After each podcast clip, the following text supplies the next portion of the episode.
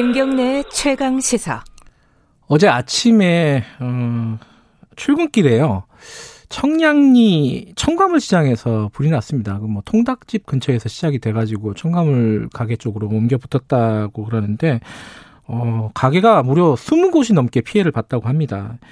최근에 보면요, 이게 잊어버릴만 하면은 재래시장, 그러니까 전통시장에서 불이 나요. 어, 예를 들어서 2016년도에 대, 대구 서문시장이 굉장히 큰 불이었죠. 2017년도에 전남 여수에서도 있었고요. 그리고 인천 소래포구 어시장, 2019년도에 동대문 평화시장, 뭐 원주의 중앙시장 2019년도에 이게 뭐 잊어버릴 만 하면 한 번씩 불이 나고 불이 나면 또 커요 이게 피해가 퍼지는 그 확산되는 범위도 굉장히 크고요. 요번에도 20곳이 넘게 피해를 봤다고 하니까요.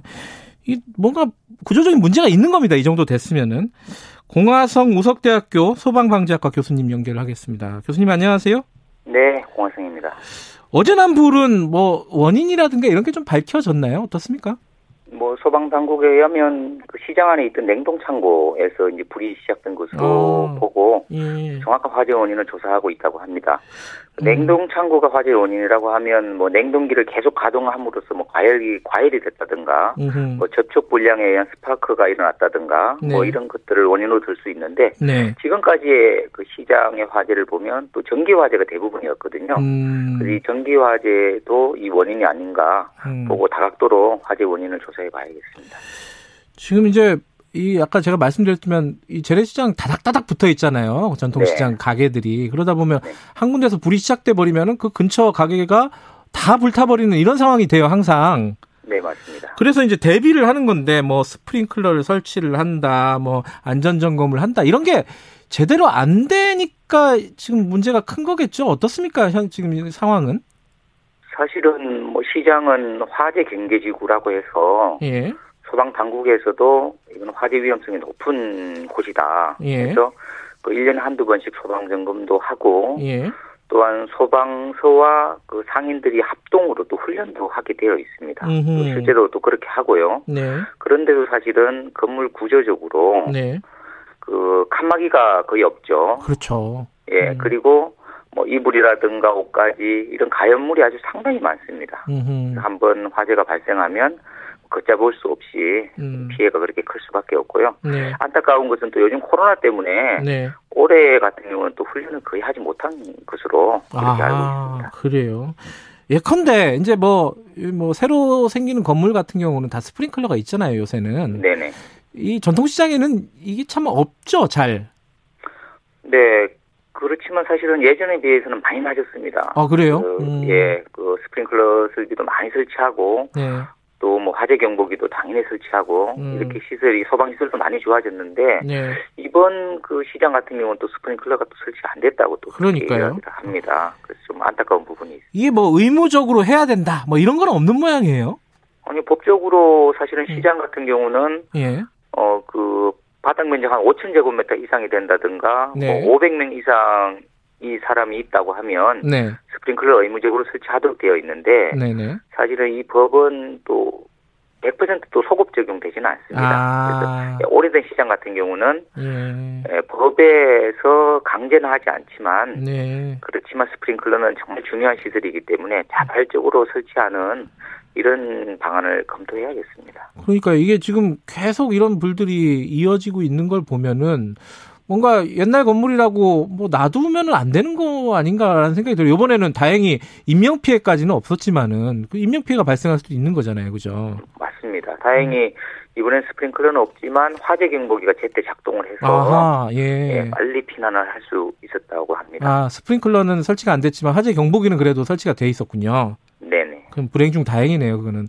근데 저도 어제 뭐 인터뷰 그 시장 상인들 인터뷰하는 거나 이런 걸 보니까 보험을 든 화재 보험을 든 가게들이 많지가 않더라고요.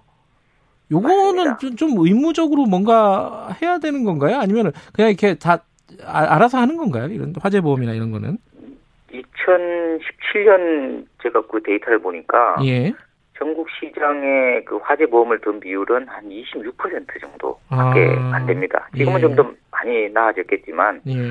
그래서 사실은 뭐 서울도 그런지 이제 확인해 봐야겠지만 음. 경기도 같은 경우는 이 경기도하고 시군이 올해부터 네.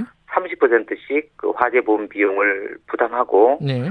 상인들은 한 40%만 음. 부담해서 화재 보험을 들도록 이렇게 권고를 하고 있습니다. 네. 이제 그렇게 되면 1억 원까지 보상을 받는 걸로 추진을 하고 있는데요. 네.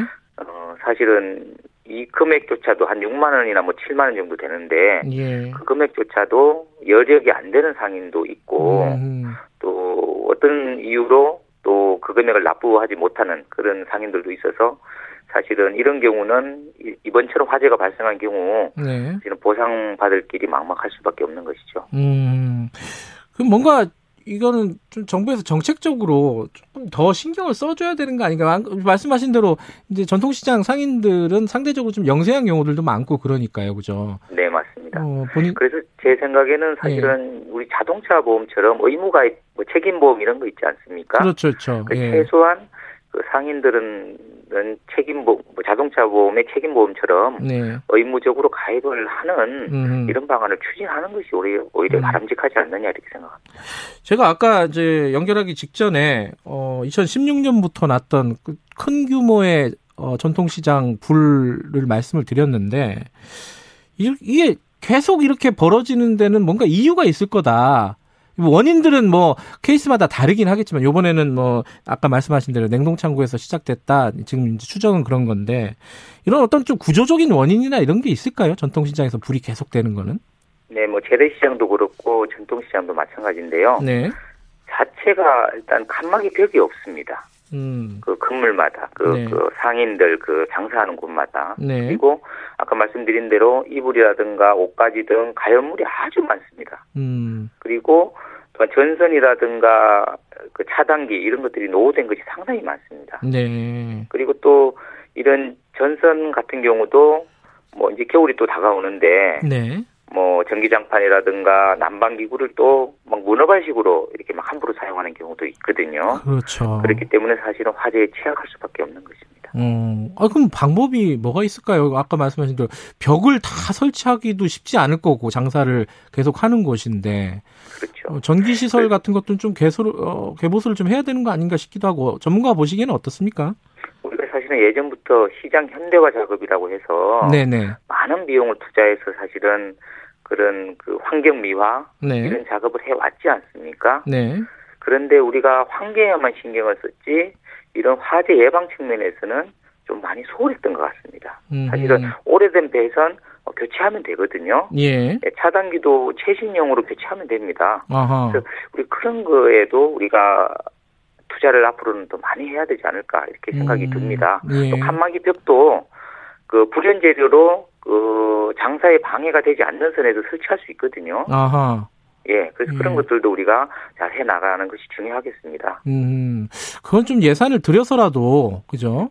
어, 맞습니다. 좀 정책적으로 진행을 해야 될 것 같다. 예, 예. 계속해서 이 불이 끊이지 않으니까요, 그죠? 맞습니다. 그리고 예. 또한 가지 말씀드리고 싶은 것은 예. 뭐 옥내 소화전 설비도 설치되어 있고 또 옥외 소화전도 설치되어 있고 소화기도 이게 설치되어 있거든요. 예.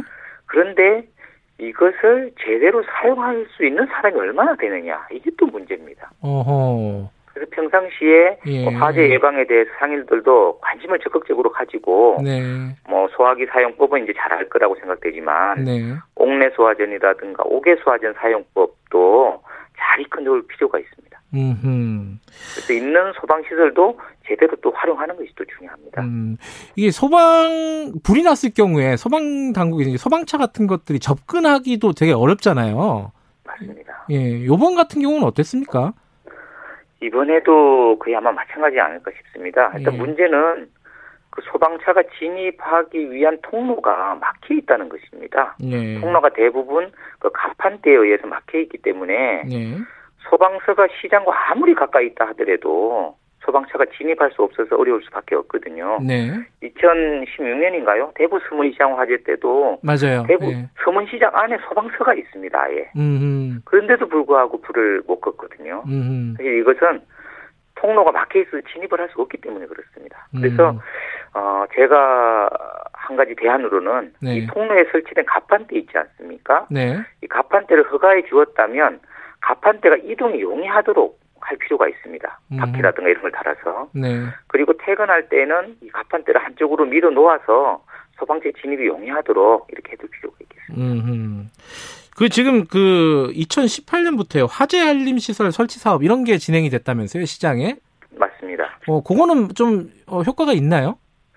수백억 원의 예산이 투입됐다고 합니다. 예. 아주 금액이 상당히 컸죠. 예. 그런데 초기에는 또 이 소방 시설을 설치했는데 이 허가받지 않은 소방 시설, 그러니까 음. 승인되지 않은 소방 시설, 그러니까 좀 불량에 가까운 좀 성능이 좋지 않은 이런 소방 시설을 설치해서 문제가 됐었다고 하고요. 음. 이또 화재 알림 설치 사업이 2000 유예 기간을 또 두었습니다. 음흠.